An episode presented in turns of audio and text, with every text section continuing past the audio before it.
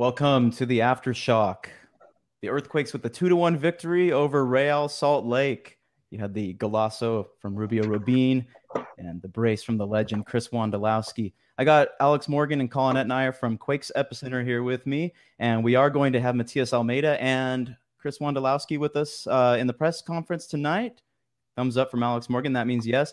Uh, guys, your general takes after the resilient two to one victory from the San Jose Earthquakes. What do you think there? Colin, you got your mic ready to go. What, what do you got to say? I mean, Phil, we, we we called it right, two to one. That was in the pregame. We said that's how it was going to go.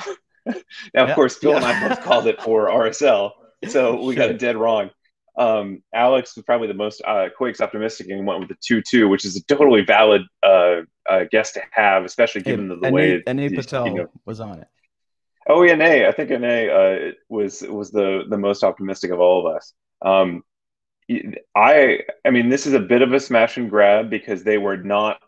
This is not a Quakes team that was at their sharpest. This is not their best performance. Um, but they held on. They dug in, and you know, but it's funny if you look at the sheet after the match of the XGs here. Both Wondo goals are going to look like they're high XG uh, because you know he has a tap in from I think less than six yards out, and he has the header in between the center backs, also probably about six yards out. It's going to look like those are both, you know, gimme chances, but there are not a lot of forwards in the league who put themselves into the position to get that to happen in the first place. You know, this is not an example of a striker converting a high, you know, high percentage chance that was made for him. Both of those are positions where he got into the position, he made that for him. That's those are just two bits of magic out of nothing. Uh, I mean, it's a joy to watch this guy at 38. It's a joy to watch this guy at any age. Uh, what yeah, a joy! And you know what? He fully took advantage of Erik Holt being being in there in his first MLS match of the season, his first minutes of the season, his first minutes, as we said in the pregame discussion on the uh, the Twitter space that we had for Quakes Epicenter that Holt had not seen the field since October of last year, and Wondo completely eats him for breakfast and gets two goals off of him because both times Erik Holt was ball watching. If you guys saw that, yeah, I mean, I can't imagine being Erik Holt getting thrown into the game, going up against Cade Cowell for the first like 80 minutes. Uh, Cade Cowell, an absolute beast. He's physically bullying you all game, and then oh. 75 minute mark. You have to face Chris Wondolowski now. You're tired. You've been running this whole game, and Chris Wondolowski is just coming in and uh, you know preying on you in all those spaces. And I actually think that's what makes this Quakes team really dangerous offensively now is that they have a ton of different weapons. You start Cade Cowell up top, he tires the defense. Then you put on Chris Wondolowski as the super sub. You also have Carlos Fierro in there who played a beautiful ball into Chris Wondolowski for the second goal. That cross was just immaculate. You have Cristian Espinoza, you have trophies, you had Andy Rios contributing in the in the last little bit there. And so to have all these different options uh, is something they haven't had before, uh, and that's what makes them so dangerous offensively. I think you know this this offense enough to take them to the playoffs, and if the defense uh, can you know can hold up this season, I think they have a good chance of going pretty far this year. Alex, I want to note you mentioned Andy Rios. I think that was an incredible uh, read from him on the on the pass to Shea Salinas on the first goal. So we had the the play swung from the right side by Eric Remedi to the center. Cristian Espinoza finds Andy Rios in in the middle, right, and a nine position essentially. He has to hold up the play, find the pass, or or take a shot on goal, which he didn't have. He sends the ball out to the left to Shea Salinas. Shea Salinas finds Carlos Fierro, who takes a quite a hit onto the goal and Chris Wondolowski is just ready for the rebound, right? So you got to give Andy Rios all the credit there for finding that pass to Shea Salinas in a really tight, a really tight spot.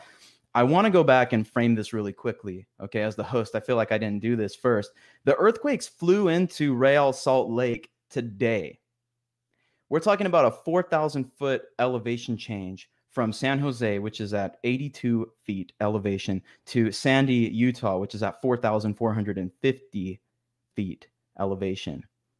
Now, I mean, just flying on a plane in a day, the, the dehydration issues, the uh, you know the possible muscle strains and cramps, the things that we have to deal with as non-athletes, these guys have to have to deal with too, just as much, right? So they come in here and they're ready to play. And what's incredibly impressive from a lot of these players, guys like Eric Remedi, Jackson Yueill, is from the first minute of the match, they were ready to play and they ran full on 100% and taking it to RSL.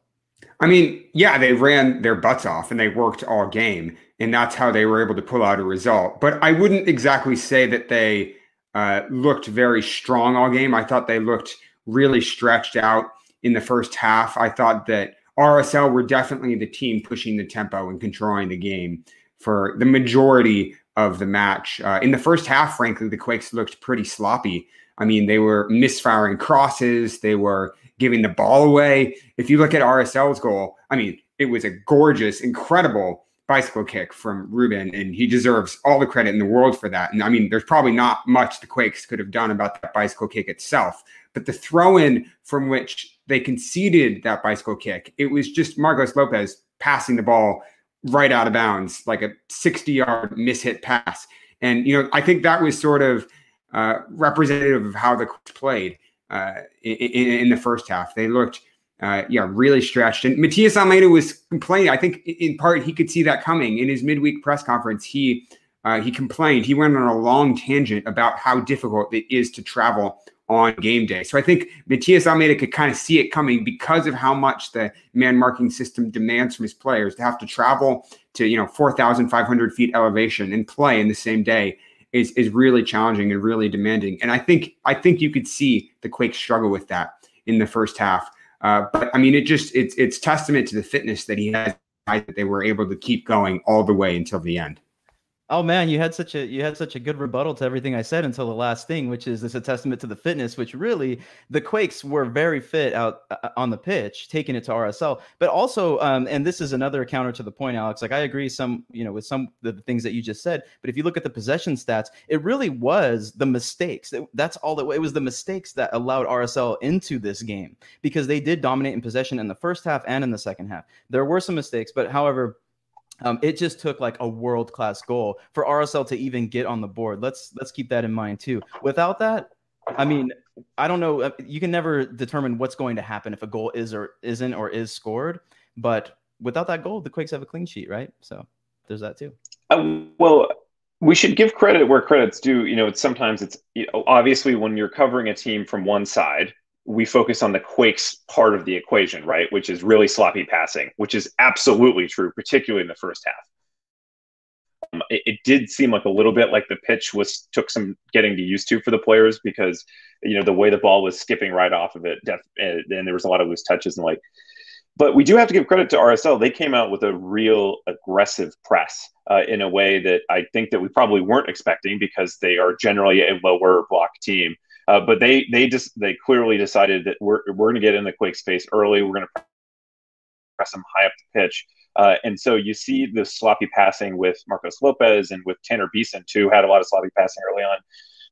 In part, you know, that's on them. They have to, you know, they have to be a bit sharper to win. But it's also in part due to a very effective press from RSL. And I just, you know, we there's kind of two sides to that equation. Obviously, the press uh, loosened up over time and it started to break down and there started to be some gaps and you know that's when san jose found a, a few better routes forward but a lot of those mistakes were kind of uh, forced errors rather than unforced some of them were unforced but uh, there was more forced errors in there than perhaps you might have thought and I agree with that, Colin. We totally weren't expecting RSL to press the Quakes that high. Um, but I also want to give credit to Marcin because he had some good saves in there. And I think we're about to go to Matias Almeyda for the press conference right now.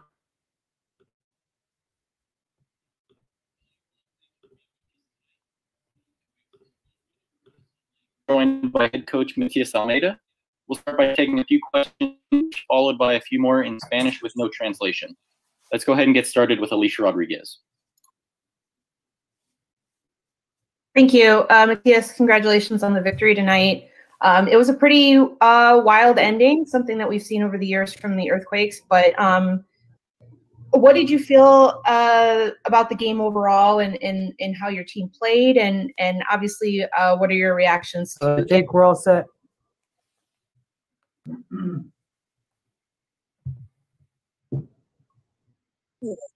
Pedro, can you hear us?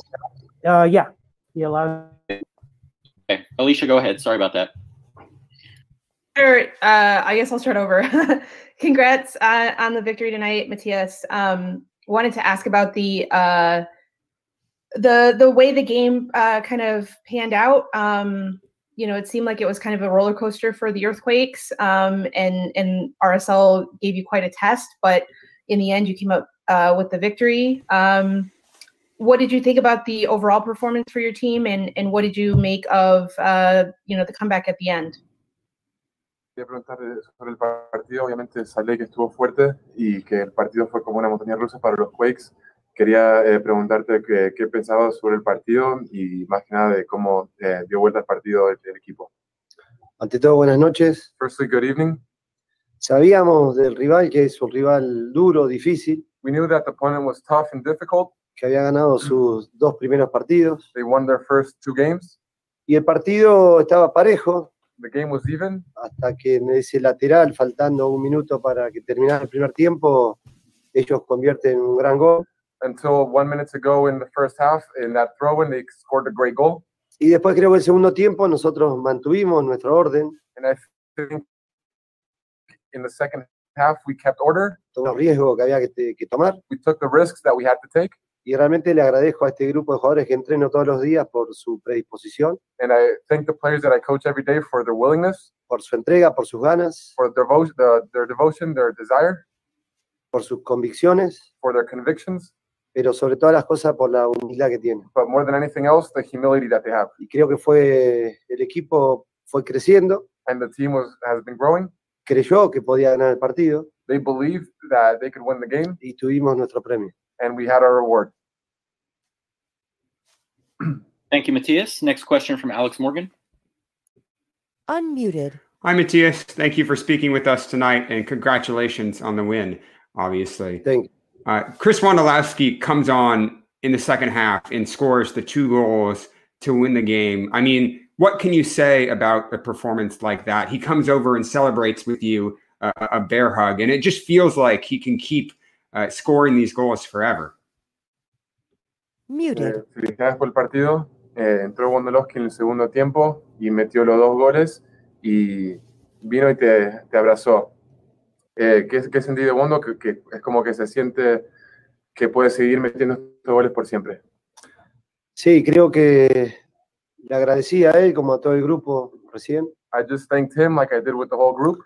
Realmente están cubriendo un lugar en mi vida eh, que me dan felicidad. They're really covering a part of my life where they're giving me happiness. Toda mi familia grita cada gol como si jugara yo. All my family celebrates each goal as if I'm playing, Y ellos están cubriendo una parte difícil que estoy transitando yo. and they're feeling a difficult part that I'm experiencing. Y con esa entrega que tienen, con esa predisposición, And with that Eh, devotion and willingness, cada uno aporta su granito de arena. all of them give their grain of sand. y realmente no puedo dejar de agradecerles, de estar orgullosos de ellos, And I really can't stop thanking them and being proud of them en nombre mío y en nombre de mi familia. under my name and my family's name.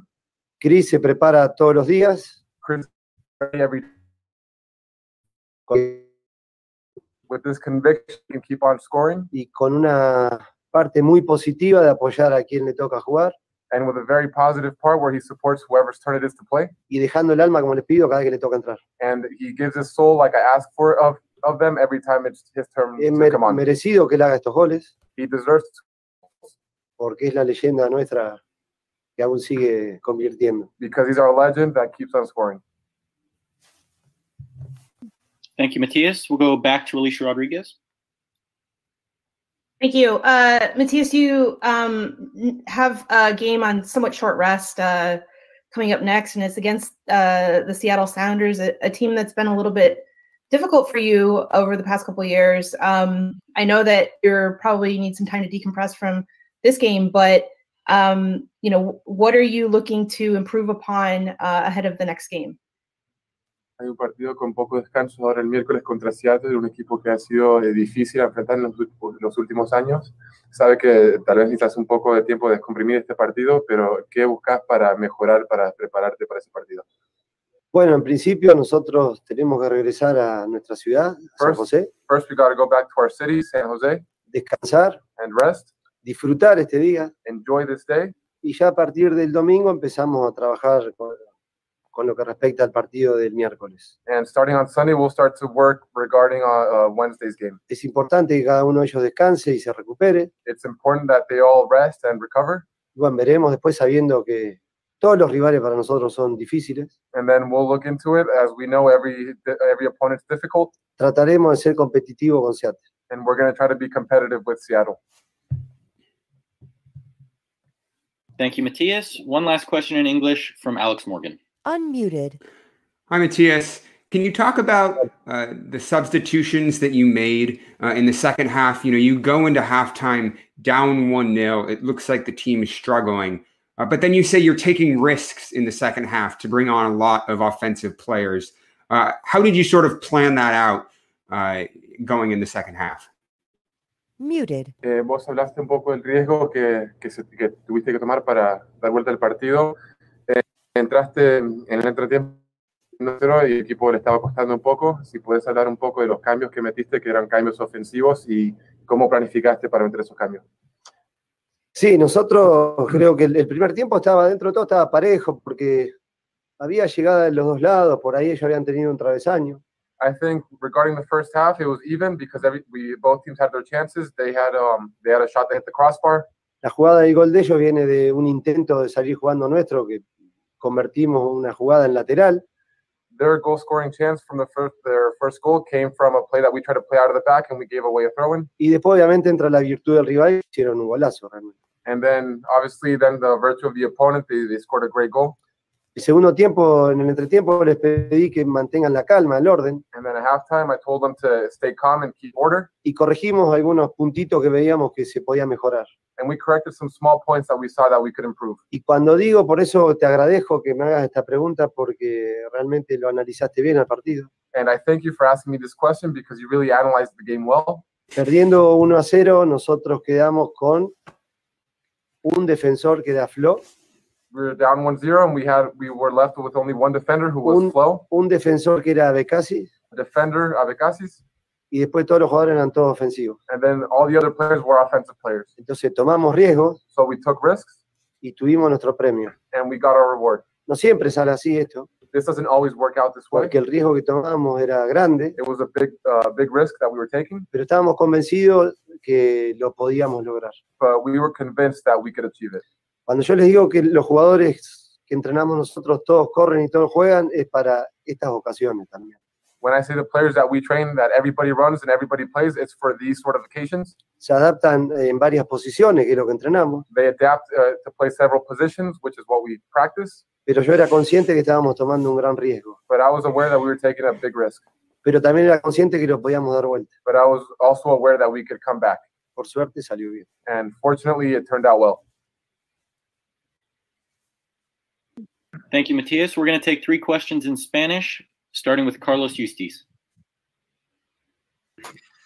Matías, buenas noches. Eh, primero que nada, felicidades por, por el resultado. Eh, tú, tú siempre no te dejas llevar simplemente por el resultado. Creo que una de las cosas, eh, y un poquito haciendo eco a lo que dice Alex, eh, fue el hecho de que no se bajan los brazos y mentalmente fueron muy fuertes y hubo mucha paciencia para seguir ejecutando el plan que al final de cuentas se veía bien, pero bueno, pues un golazo te, había cambiado el resultado, ¿no? Y, creo que eso es lo más positivo de, la noche, ¿no? Sí, realmente, sobre todo en el fútbol, cuando te hacen un gol un minuto antes de que termine el primer tiempo, es como que te da ese balazo de agua fría. Pero bueno, yo les dije tranquilo, que el partido estaba abierto y que lo, lo jugáramos con la mentalidad de un 0 a 0 que queríamos ir a ganar el partido. No que íbamos perdiendo. Con la mentalidad de un 0 a 0 que se podía ganar el partido. Pero bueno, también estábamos expuestos a, un segundo gol de ellos porque tienen grandes jugadores, un buen sistema de juego, pero lo pudimos contrarrestar. Y bueno, sobre el final tuvimos nuestro premio, gracias al orden, al sacrificio. Y yo remarco mucho la humildad de este grupo porque realmente dejan todo en cada jugada y bueno, eso, eso es San José, eso somos nosotros. Thank you, Matthias. Next question from Carlos Ramirez. Matías, buenas noches, ¿cómo te va? Buenas noches, Carlos. Profe, octava victoria en la carretera para Matías Almeida desde que llegó a San José.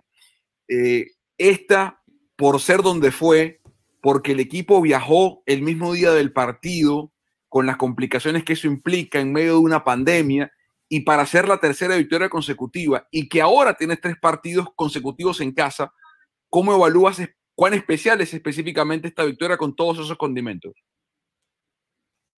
No, bueno, creo que es importante siempre las victorias, las maneras.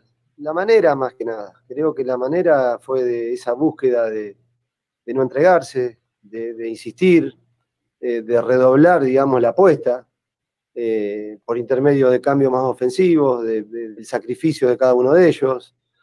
Y bueno, sabemos que nosotros tenemos que ser, de esta manera somos competitivos, de la otra manera creo que hay equipos eh, en la lista mucho más fuertes que nosotros, pero bueno, de esta manera vamos a dar eh, batalla y, estamos con los pies sobre la tierra.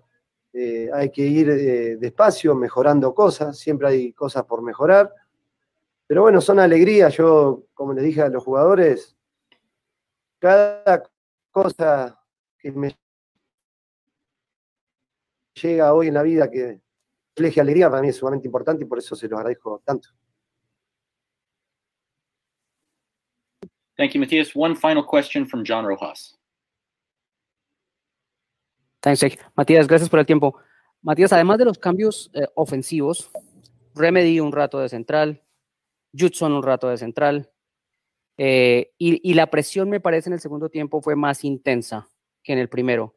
¿Esto también fue por diseño o simplemente como lo demás lo fue leyendo en el partido?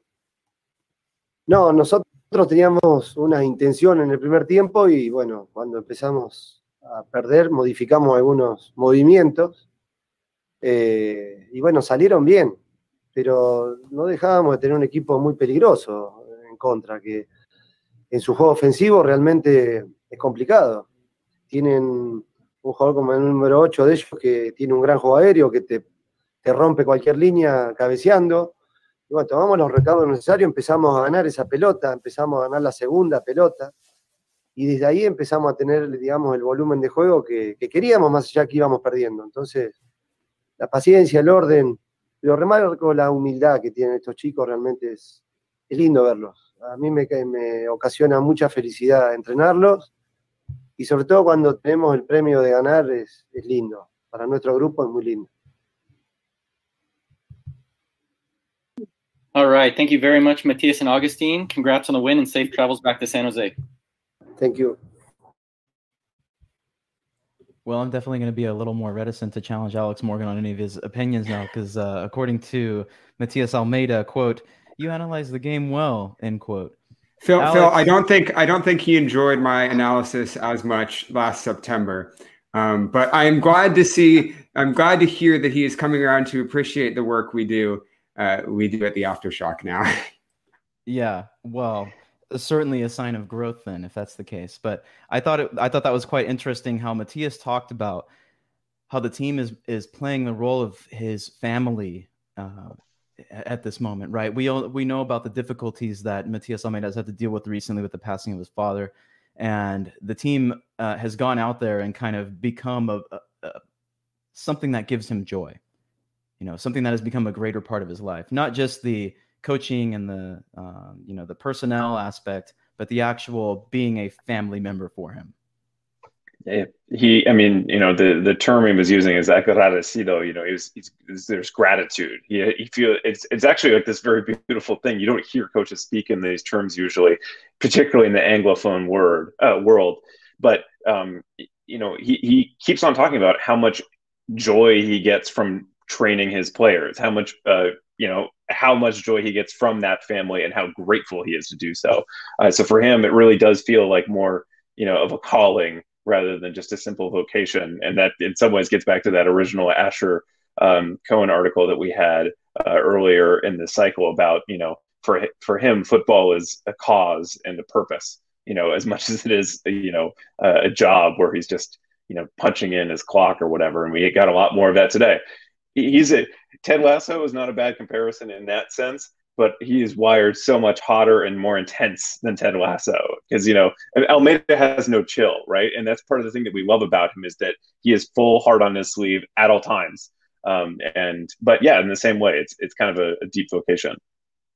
And and I think I saw it in the the moment after Chris Wondolowski so, scored the the equalizer when Wondo he he sort of took a moment to orient himself because you know Wondo after he scores uh, is very very excited. So he took a moment to orient himself and then he lasered in on Matias Almeyda and ran straight across the field for a giant bear hug uh, with Matias. And it's just those moments where you can see the connection in this squad and where you can really sense that Matias is building a, a family, as he says.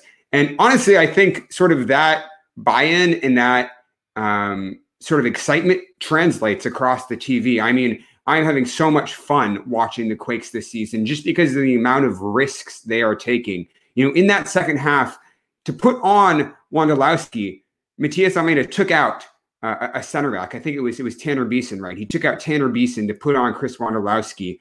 Uh, this is early in the season.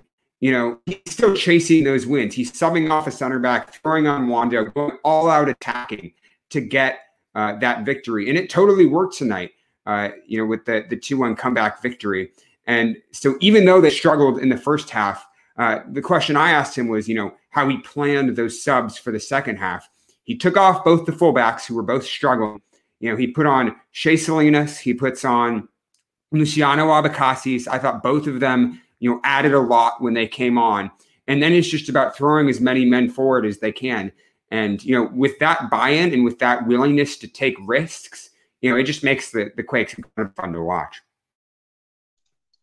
Something you know, we can put this up on the screen right now, but something that Marcelo uh, just just pointed out is something that I also noticed is that he does not always go for the individual compliments unless he's specifically directed in that way.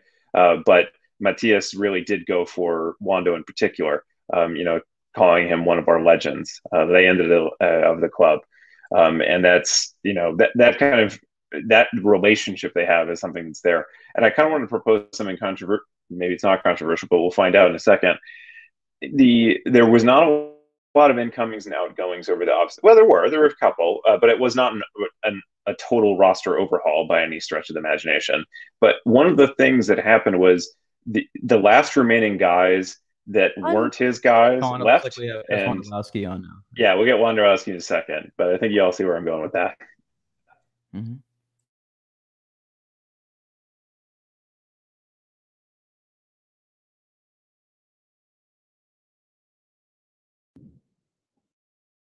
Oh, it was, uh, I mean, monumental for me. I, uh, to be honest, even after the Houston game, uh, the first two weeks, I probably had the my worst two plays in my career back to back, and uh, I can't be thankful enough for the teammates uh, that I have that picked me up, and also the coaching staff. And uh, I say Matias, and it's a lot of it is Matias, but uh, it's his coaching staff as well with uh, Omar and Turco. I mean, and Guido as well. And so it's those guys really helped propel me, and so that's why I, you know, wanted to repay them. they they've been the, the wind behind my my back, and I needed them these last couple weeks. Uh, but I proud proud of this group and proud to be a part of it, and so very thankful for them. Thank you, Wondo. Next question from Carlos Ramirez. Hello, Chris. How are you? Doing well. How are you? Chris, uh, again, man, we need those hats, brother. We need them. I can't find them anywhere. Help me out. What's up with that? Got it, yeah. There's still uh, there's some limited. We got one Wondo soccer, but uh, it's uh, yeah. We uh, I'll have to hook you guys up uh, when we're back home. And uh, on, on, a more serious uh, on a more serious note, Chris, uh, is this team getting enough attention in the Bay Area? Because it's it's hard to find people, media, uh, paying enough attention to a team that's leading the Western Conference, playing like it is, with young talent, with veteran talent, that's beating teams home and away in definite fashion. Does this team deserve more attention? I, I think that we will be able to establish more attention as we continue to grow. Uh, being a Bay Area diehard fan of everything, I you know I think that you you need to show that you have the good product. It's uh it's it's great watching the Warriors as they push for the playoffs and uh, push for the A seed, and uh, it's exciting watching them. The Giants, uh, you know, I think I believe are leading the West, and you know the A's are doing their thing, and so uh, you know, the Bay Area, you, you need to win. You, you should be winning. It's a it's a great area. It's a great market. Uh, you know, and I think that we need to continue to show what we have and what we can do. I think that we have a very exciting product, and when more eyes get to see us and watch us and um, see see the product on the field and be able to see the results as well, I think that'll really be the catalyst to our attention and to uh, you know to our success as well. Thank you, Wondo. Next question from John Rojas. Thank you, Jake. Um, hey, Chris. Um, Matias keeps saying this year that uh, that you guys, with your willingness to give it all and your performances, are giving him and his family the happiness that that he needs right now after losing his father. Are you guys aware that right now for him, you guys are more than a team and football is more than a game? Oh yeah, absolutely. I mean, I it's very cliche to say, but uh, we believe down you know, it doesn't need uh, you know, I believe that it's family over biology sometimes, you know, you don't need blood to uh, to be a family and uh, we have it. And so just like how that whole staff and our team picked me up, uh, we, we try to pick Matias up as well. We, we know that you always can't bring your 100% each day. And that's why a family uh, will always ha- have your have each other's backs. And, uh, you know, we're, we're brothers. We'll always battle on the field, fight. Uh, but when we get to the locker room, we're to hug each other. We're going to have each other's back and we're going to fight uh, tooth and nail for for every inch. And uh, you know, we we'll make sure that our teammate has each other back, and I have his. And uh, you know, that goes for Matias and his whole staff as well. Uh, you know, it, the love is there, and we'll do anything we can to help fill that void. We know it's it's hard times for him. You know, it's uh, I, I can't imagine, and I I hope I don't have to for a long time, but it's uh, it's devastating. And so our our hearts with him, our loves with him, but he makes us stronger, and I think we make him stronger as well. Thank you, Wondo. We're going to take two more questions, starting with Alicia Rodriguez. Thank you very much. Uh, Chris, I have a little bit of a kind of a left field question, but in a game like this, when you're coming off the bench, um, the team is chasing the game, and you probably know that you're only going to get one or two looks, um, you know, in limited minutes like how are you able to kind of keep your nerve and keep your patience while you know you're waiting for service from your teammates or you're waiting for that rebound to to pop up so you can you can hit that shot? Like how how does that work as you're you know in, in your mindset as you're as you're waiting for that chance to come if, if it's going to come at all? You have to stay optimistic and that's something as a luckily as a striker i can always be optimistic i, I can always think that that chance is coming to me and uh, go finish it and go make that run. And so I think that, you know, I also had the opportunity to study the game. I think Cade absolutely grinded and wore down those two center backs. But playing in altitude, I noticed throughout the game that the ball would sail. It looked like chest and it ended up at their neck or head. And so it it sailed those two extra two yards. And to be honest, when it left Fierro's in the second goal, when it left Fierro's foot, I had the patience and the wherewithal to to stay there because I, I, I believe I was just glad he, he took a step forward and I I would have done the same as well. Uh, you know I think that sea level that ball gets there and he clears it, but I kind of stayed the course and uh, you know was able to uh, pick the point and and finish it. And great ball by Fierro. Oh my gosh, what a ball by the way. Random. Thank you, Wondo. Uh, last question from Carlos Eustace. Wondo, good evening and and congratulations for the two goals. Uh, walk me through the celebrations because we saw with Osvaldo in the first on the first week, and and now you you decide and go both times with, with Matias. Is that something that you guys have talked about within the team? Is it planned? Just a spur of the moment because it's it's it's it's really emotional. It's a really nice thing to see. No, absolutely. Uh, you know, definitely uh, not premeditated. Uh, it's just a pure emotion. Um, for me myself, I wanted, uh, you know, I mean, this is kind of the face of it, and so you know he, you're the head of it, I should say. And I, I want to thank him just for giving the confidence, and that's what I just kept telling him. I was just thank you, thank you for believing, still believing in me, still giving me this chance and this opportunity.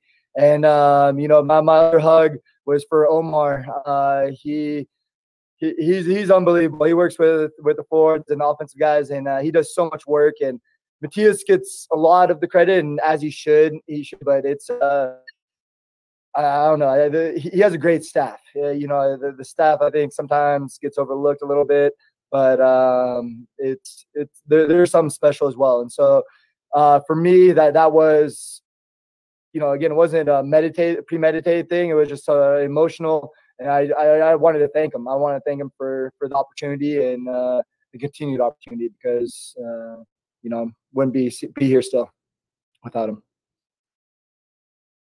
All right, thank you very much, Wondo. Congrats on the goals and the victory. Awesome, thanks, guys. All right, I hope all the young soccer players out there were taking notes because that was a masterclass from Chris, Chris Wondolowski he said he stayed the course there. I mean, he was almost, you know, about to bite on that uh, that play in which Fierro sent the ball in, but he stayed the course. He positioned himself well. He scores the goal, and also uh, he gives credit to Carlos Fierro. Just, I mean, you can feel the connection with the players right now, the chemistry uh, with these guys. So, pretty cool stuff I to mean, hear from Chris Wondolowski about his teammates. I, I just think it's remarkable the self awareness that Chris has to be able to, to describe that play in, in so much detail like that and the exact thought process that went through his head in that play, how he sort of waited in that pocket of space and let the center back jump for the ball, miss the challenge, and then pop in right behind him. I mean, it's impressive that he's able to describe it uh, that clearly. Um, but you know, you could describe it to me a million times, and I'd still never be able to do it. It's just the intuition that he has, and sort of the the third, the sixth sense that he has to get in behind in those areas. I mean, you know, it was a sort of a tap in finish, but you could see it in the first goal too, how he just was in the exact right spot at the right time. And that's not a coincidence. And that's how I think he's been able to score, what is it now, 169 goals in Major League Soccer. It's just uh, absolutely ridiculous. And, and honestly, he could do it in, you know, until he's 50 because it, it doesn't take a ton of physicality. It's all uh, mental. And I mean, I think this is a funny comment here from from Michael. He says Wondo would wait 80 minutes on the field for a chance to score. Now at least he he, he gets to sit down while he waits, and I, I think that's funny. But there's also like an element of truth to it, right? Because you know he's a brilliant super sub to bring in in those last 10 minutes when uh, you know the defenders are tired and uh, you know the Quakes are pushing for a goal. I think this is a, a brilliant new role that he has found for himself uh, in this team. I mean, it, the funny thing is, you, you know, if you talk to to Wondo, you know, he, he'll he'll make self-deprecating comments about like not being the smartest guy. He's like, yeah, I went to Chico. Like, I'm not the you know not the best at interviews or whatever. But like, what's going on in his brain there is is really true genius material. Like, he is a, a genius soccer player, and you know, he doesn't have the phys- I mean, he has none of the physical gifts of Cade Cowell, right? Cade Cowell has like every gift that Wondo doesn't. Um, but what he's doing there, the geometry of the game for him is just operating on a different level for everybody else. Uh, he spent the entire game watching and studying and kind of trying to figure out the tendencies and what was going on, and he figured out how to break him more like it was a chess game. Uh, and it actually reminded me, tell me if you guys uh, resonate with this, that moment in that big Bulls documentary that the ESPN did, that last dance, where Dennis Rodman is talking about the way that he studies rebounds and the geometry of like how rebounds, you know, come off one way or the other. And it was just clear that he was a savant of rebounding and, and thought about it at a kind of a deeper level than anybody else did. That's Wondo here. Wondo, for both of those goals, is making a or a read on the geometry of the game based on the particular conditions. And all of that's decided ahead of time. And that's why I love when people are like, oh, Wondo tap merchant. Like, yeah, he is a tap in merchant. He's a genius at it. Like he generates these tap ins that nobody else does. There's a reason he has 168 now. And if we and were you know, around the horn right now, uh, Colin Etnier, you would get like ten of those little dings, ding, ding, ding, ding, ding, ding, because you like nailed the uh, the comparison there with Dennis Rodman. I hadn't even thought of that. Uh, that is like the perfect comparison. But it's an it's amazing. It, it is genius. It's exactly what it is. How you know, Dennis Rodman explains, I could sense where the ball was going to go. It got to the point like he wasn't measuring or anything. He just had a sense of where it was going to go. And we can see that in Chris Wondolowski as well. That's like the genius of Wondolowski, right? And and I think that that's what makes me really really glad that that he is around this season. Not only because he's going to put in hopefully another another ten goals this season. I think uh, I, that was one of the predictions I had uh, early in preseason. I went on the Tectonic Takes podcast and asked me for my Tectonic take, and it was that you know Chris Wondolowski would score uh, another double digit haul this season, and you know he's he's one fifth of the way way there already. But it's that and the fact that he is teaching Cade Cowell how to do this over the off season. Uh, he spent a lot of time working on Cade Cowell with his finishing. Uh, and you know, just Cade being able to absorb all that wisdom in watching and replicating that movement over and over and over again in in practice is, I think, one of the big reasons why his finishing has improved so much uh, o- over the off season. And I think you know, I, I think that put Cade in a really really strong position to continue to develop his game and turn into an elite goal scorer. I'd like to. Uh, By the way, one. To... Oh, go ahead, Colin just just before a very quick one. I big i love the the fact that he went out and shouted out some of the assistants not just omar zarif who he works with the attackers but the, the strength coach guido benini. I think i have that right here. You know he was like let's dig into that family a little bit deeper than almeyda almeyda is the head he's the face of it but you know we have this entire staff supporting us. Uh, so for those of you who aren't tracking you know or who don't think about those other guys he's saying like these other guys are they matter. They're part of the people who uh, you know get us pushed along. But anyway, go ahead, Phil. Transition. So I was just going to transition to another part of the field, and the ref might be the one who actually wears the watch and keeps the time for the match. But sometimes it seems like Eric Remedi is the guy that's doing it because when the Quakes are in possession, he is the one that is holding onto the ball, uh, you know, absorbing the pressure from the opposing team. And in cases where they are playing on defense, perhaps getting a yellow card as we saw in this match. So uh, Brian points to the fact that another yellow card for Remedi and he will be suspended for uh, a match, right? And I think there's like a $250 fine or something like that associated with it. But uh, also, guys, we do have Judson finding his form as well. So look, if it means that the Quakes are going to slow down an attack that is going to cause a really dangerous opportunity for the opposing team, I think a yellow card is necessary. And in this case, this type of professional foul is going to be a huge benefit for the team. So, um, just going into the discussion about the midfield here, guys, uh, what do we think about the Quakes, or you know, being able to pick up on RSL's press? when perhaps it wasn't something they had anticipated coming into this match, and Eric Remedi and Jackson Yueill showing poise on the ball and being able to distribute and work their way out of that uh, through buildup from the back. I mean, I I guess I'm in the minority here in that I'm still not entirely convinced by that midfield uh, partnership. I think individually they both had outstanding games, but they really weren't able to control the midfield in the way that I think Jackson Yueill and Judson were able to last season. And I mean, Eric Remedi is sort of ever present. He's all over. He's dropping deep into the spaces to distribute the ball. He's winning tackles in the middle. Uh, but I just haven't seen the connection from him and Jackson yet. And uh, I, I, I, think that uh, somebody said it in the, I think the Quakes epicenter uh, Slack. And uh, if you become a, a patron to uh, Quakes epicenter, because that's the, the game chat that we have in our Slack uh, is, is a really fun place for us to share sort of our, our live commentary and, answer. But somebody said it's uh, sort of like a race uh, against time between uh, Remedi accumulating that that yellow card suspension and Judson returning from from injury, right? Uh, and I think we saw Judson again today slot in at center back actually late in the game uh, when when Matias Almeyda I think was sort of content uh, after Wando scored the equalizer. Uh, but I think that there is a chance that uh, Judson uh, will, uh, we will see him in the midfield again very shortly if either Remedi gets a yellow um, or I think Almeyda might just think at some point, I'm going to see if if the Jackson and Judson can sort of pick up where they left off last season and improve their partnership in the middle again. I love it because it's another dimension that the Quakes have. It's another uh, approach to the game. I think that's important too. Uh, before we get to Carlos Fierro in the press conference, I want to really quickly do some housekeeping here. Earlier in the chat on YouTube, I just looked back on it right now. We had a comment from RG. He said, Didn't know this channel was a thing, just subscribe. So if you are watching right now, take a moment to subscribe to the channel and like the uh, the video if you are enjoying our post game analysis. Uh, another thing, Alex, you mentioned the Slack. Oh, before we get to that, we have Matias on. I mean, we have Carlos. Go ahead and get started with Alex Morgan. Unmuted.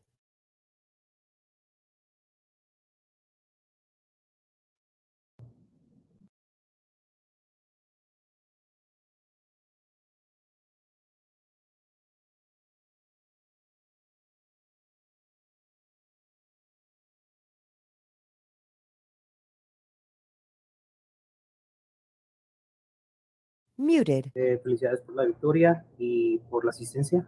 Dice que eh, el equipo ha marcado 10 goles en cuatro partidos.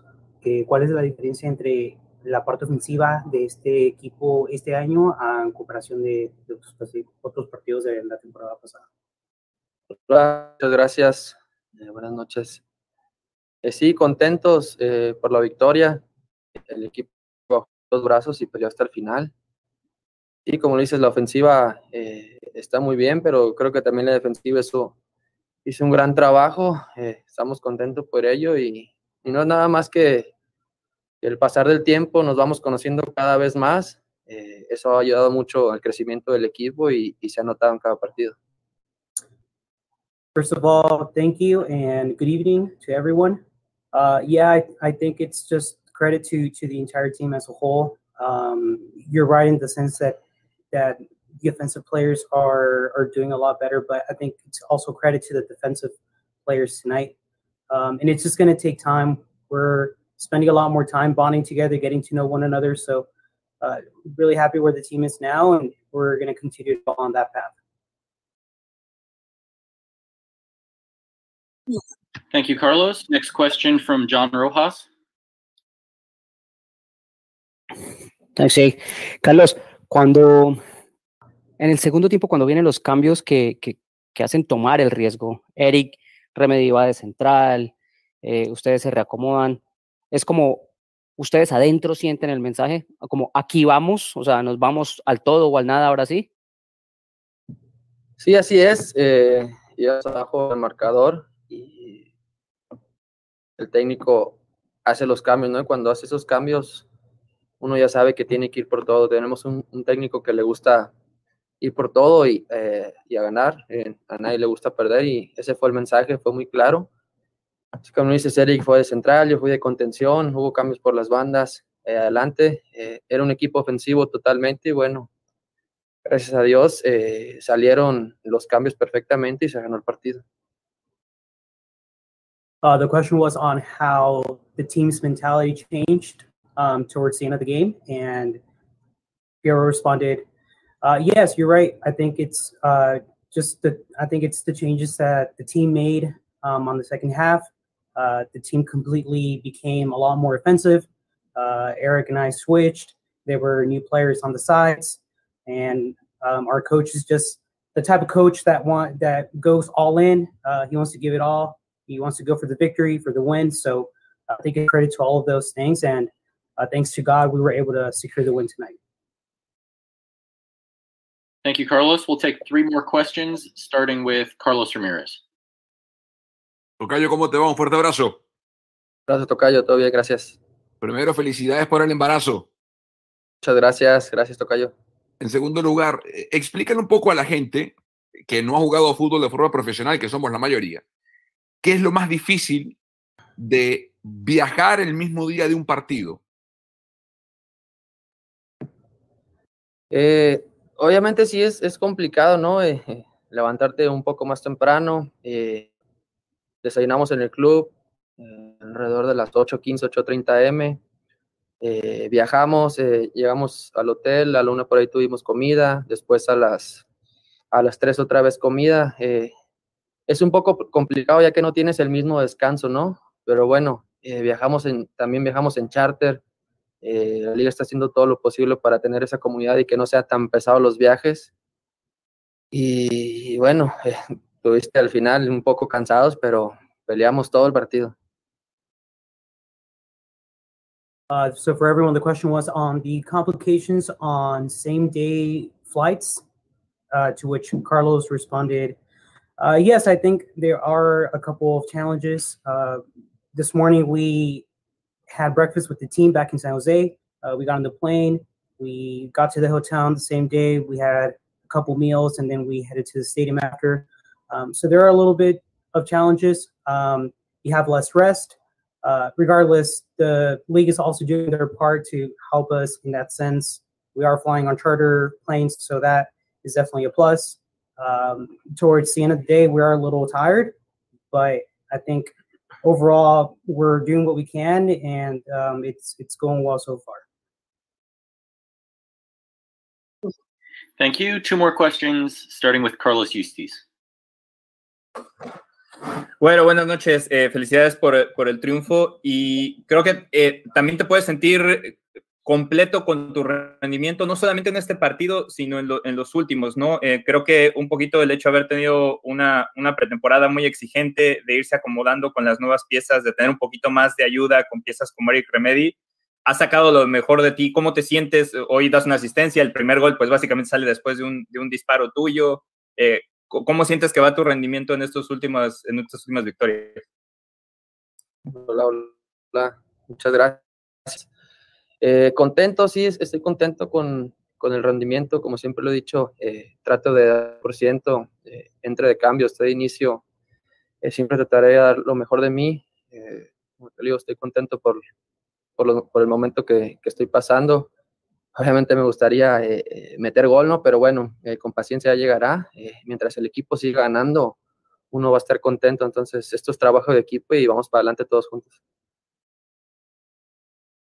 The question was on his performance dating back to preseason earlier this year, uh, to which Fierro responded, uh, yes, I'm very happy with my performance so far. Um, I've definitely, I think I, I've improved uh, ever since the beginning of the year obviously, I would like to score a goal, um, but I'm very happy with the assist tonight, and that's just my contribution to the team. Uh, this is a team effort, uh, so we're very happy and excited where we are right now. Thank you, Carlos. And the last question of the night goes to Alicia Rodriguez. Thanks very much. Um, Carlos, uh, congrats. Uh, I wanted to ask a little bit about the assist in particular. Uh, Wondolowski said that it he, he really complimented your your ball. He said it was a great ball. Um, it it looked like one of those like really sweet hits. And um, Wondo also noted that the ball seemed like it was sailing, uh, especially at that end of the field. Did you have to make any kind of on the fly adjustments when when you put that ball up in the air, or was it kind of you were just going for it on adrenaline in the final minutes? Like walk walk us through the assist a little bit, please. Thanks. Eh, la pregunta de ella es de tu asistencia eh, al lugar de Wondo. Eh, dice ella que, que, se vio que era una pelota muy limpia en ese sentido, eh, que si puedes practicar un poco más a fondo sobre cómo, cómo, lo, cómo lo viviste, tu reacción, eh, qué fue lo que hiciste antes de mandar el centro. Sí, fue un pase que, que le dan a, a, Lucho, donde la deja pasar y, y me, cae, me cae a mí en los pies. Eh, rápidamente al área y veo que, que, hay compañeros ahí. Matías, escucho el grito de Matías que me dice, tírala, tírala. Entonces, sin pensarlo, le doy un toque al balón y yo el centro, ¿no? Eh, bien sé que Andy y Wando siempre están ahí peleando las goles y bueno, Wando, como ustedes lo conocen, eh, es la que tiene la meta y bueno, gracias a Dios eh, se la puso en la cabeza y, y la metió. Yeah, I think it's uh, I believe it started from a pass uh, from Lucho, um, who then sent it over to me. It landed on my feet, and I just took it over. And I remember hearing Matias uh, yell over and say, "Just cross the ball." Um, so I did, and I always know that Wondo or Andy, um, or both are always there in the area, ready to to receive service. So um, thanks to God, it landed on Wondo, and he was able to make it in. All right. Thank you very much, Carlos. Congrats on the victory and safe travels back to San Jose. Love that from Carlos Fierro. Matias says, kick it, kick it. That's That's wonderful. Hit Anyway, um, I see people Hit bagging it. on Carlos Fierro's hair in the chat, and I just want to say, like, I think that's the look that we should be, all be going for right now, considering that sweet cross that he's sending. But anyway, Colin, you have uh, something that you wanted Well- to mention statistically about Carlos Fierro. I got I got to cre- uh, credit Asher here. Uh, he says that FOTMob had so I, I'm I'm one of the people who is regularly skeptical of Carlos Fierro. So you can all rub this in my face that, uh, that when I'm wrong. Uh, and it's usually the frustration comes mostly from the fact of you know the amount of money he's paid versus his quality on the ball, which can kind of come and go. But one thing that is inarguable is his movement and his effort and his defensive work. So what we have here on FotMob is that he was six of eight in duels today, two of two in aerial duels, an interception and four recoveries. That's from a winger. That's from a wide player, and that's why he's on the field. And of course, he does occasionally come up with those big moments of you know technical attacking work like that excellent cross into Chris Wondolowski. But even if he's frustrating for 80 minutes on the ball, he's he's doing that kind of work off the ball, and and that's where his value is. And and I thought it was interesting how he gave a shout out to Matias Almeyda. He said that uh, in that moment, you know, his head wasn't really facing the goal, so he didn't know uh, what the picture looked like in the box. But Matias shouted, "Cross the ball!" And so, uh, you know, on the uh, sort of turn of a dime, he launched a gorgeous, you know, cross field pass and and cross right to Wondo's head.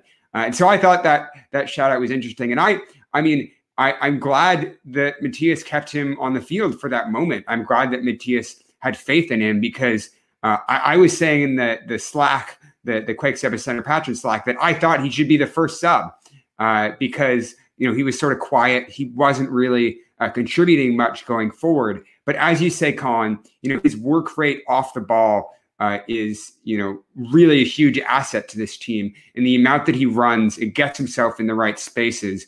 Uh, that's really important, and even more so as the game, as the clock ticks down, as the game gets late, uh, when a lot of other players are, are maybe losing a little bit of focus, and there's sort of more spaces to exploit like that.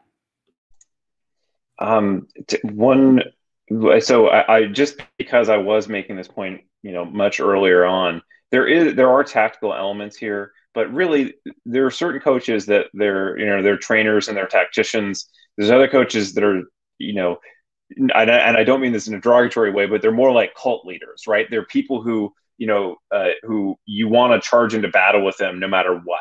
Uh, and there's a lot of really good coaches that are like that. They're man managers. Almeyda is that guy. One of the things, though, that I that I was going to say about the changes that we saw in this offseason is you had the last remaining guys from that Almeyda inher- inherited that weren't his guys and weren't on board with the project that didn't really buy into this concept of family. You know, Nick Lima clearly never did. Um, Kashia and Vako, I think, probably never did. Hoesen, you know, was I, I don't know if that was a personality conflict or just doesn't really fit the system. But you know, the guys who who weren't really in all left, and the guys who replaced him are all people who had connections with Almeyda before. Uh, so now you have an, a, a squad exclusively of guys who buy into that family ethos, and that could be the difference. That could be the, the what this offseason was about. Was you know, because again, it didn't feel like we you know, added huge, really talented pieces all over the pitch to remake the roster on a tactical or technical level. Uh, although there were some good additions of depth, it felt much more like it was creating the exact perfect environment for Almeyda. And that's why I keep saying this season is going to be, for good and for bad, uh, a true reflection of what an Almeyda team is. Okay, let's do a bit of housekeeping really quickly one more time, and then I'm going to throw it to you guys for your final thoughts, and we're going to get on out of here. So, uh, if you are watching right now, obviously you know that we have our post game analysis every time on YouTube after the matches, but we also have a Twitter account that is active through Quakes Epicenter. So even though this is the aftershock, we are an affiliate of Quakes Epicenter. So if you go to www.quakesepicenter.com, you can find articles from our great writers like Colin Etnier and Alex Morgan and Asher and Robert Jonas and all kinds of great content on there. If you want to support the show, if you want to support the website and Quakes Epicenter, you can join our Patreon. For $2 a month, you can become a member and you get access, early access to articles. You get access to the images that are taken by Alex's brother, Aaron Morgan, who does a fantastic job. We've seen some really cool stuff uh, on there. Nice pictures of Cade Cowell have just been uploaded onto the website. There are also other options for $5. You can also join our Patreon Slack, which is a lot of fun. You can talk to us, you can talk to other members who are on there as well. And for $15 a month, you can check this all on the website. There are some other great things that we offer as well. I think that about sums it up for that stuff, guys. So I'm going to go ahead and hand it off to whoever would like to give some final thoughts, final takes here, and then we're going to wrap up the show. Neither one of you. Well, I just went, so I'll give it to Alex first. Alex Morgan, what you got? Sure, I'll take it. Uh, I mean, that was a, a, smash and grab victory, as Colin said at the top of the show. I think the Quakes struggled uh, in the in the first half. I was ready to come on this show and sort of lament uh, their woes, and you know, we were talking about in the pregame how you know the Quakes were really fun in the first three matches. They had a standout perform a couple standout performances from Cade Cowell. Uh, they scored a lot of goals. It was a really good good time at PayPal Park. And you know, this run of games in May, this next stretch of matches was when we would find out whether they really are a good team.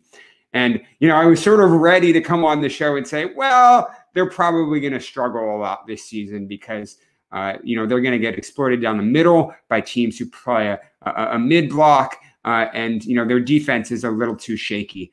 Uh, but they turned it around, and I think that you know the offensive power that they have, the options that they have going forward, uh, is is the catalyst for that. That's the reason why the Quakes will succeed this season. He had a couple good moments. He fired a couple shots, uh, but he didn't, you know, have the you know sort of goal scoring performance that he had against FC Dallas and DC United. When he gets shut down, they have Chris Wondolowski to come on. You know, they have Andy Rios to come on. They have Carlos Fierro. They have Chofis. All those options up top, I think, uh, will will make this team really, really good. Uh, and you know, I think if you add another piece to the defense, a DP center back has kind of been banging that drum for a couple weeks now. I, I think that they could go really far this season. Um, but look, I mean, maybe Matias Almeyda would look at this team. I mean, look, look at the table right now. Where are the Quakes? They're top of the Western Conference right now. They have, you know, 10, 10 goals in four games, uh, three wins and a loss. Maybe Matias Almeyda looks at this team and goes, I'm pretty content with where the squad is at right now. Maybe he does that. Maybe the Quakes ownership uh, will will look at this and go, we're not going to invest in a team that's already winning. But from my perspective, this is the time to double down. This is the time for Jesse Fioranelli and John Fisher, the ownership, to realize this is their moment. This is their season uh, to really push for it. And I, I, think if you add a couple more pieces to this team, uh, they're going to be really, really strong contenders this year. You did the thing that I forgot to do. Look at the standings, folks. Go and look at those standings. Quakes are pushing for the supporter shield early on in the season. Hey, uh, we, we will be back on Wednesday. Uh, that is May 12th after the game against the Seattle Sounders. That's a home game. That's going to be at 7:30, which means that we will be on around 9:30. And some folks were asking about Jamin Moore. He will be back on the show on Wednesday. One thing that I want to note is that as we are doing this during the season, we will be rotating hosts as well. So we'll have some other folks on who are affiliated with Quakes Epicenter um, as well. So, for example, I will not be here next Wednesday, but we will have somebody here to take over the hosting duties. So it's as simple as that. Uh, and then, oh, one last thing Twitter Spaces. Uh, one, I did not shout out Alex Morgan for being freaking awesome in the MLS Twitter space that was hosted uh, by the dudes at Extra Time Radio. Way to make us proud, Alex. Great job. And also, we do impromptu impromptu Twitter Spaces as well. We did one today, uh, hosted by Colin Etnier, me, Ane, Alex, and we had Jamin for a while. So be sure to keep a lookout on Twitter for those as well. Again, at Quakes Epicenter, you can find us on there. I want to thank everybody for tuning in tonight. It was an awesome game. I had a lot of fun joining, uh, having you guys join me for the show tonight on Quakes Epicenter, the Aftershock podcast and show. Um, good night. Night, everybody.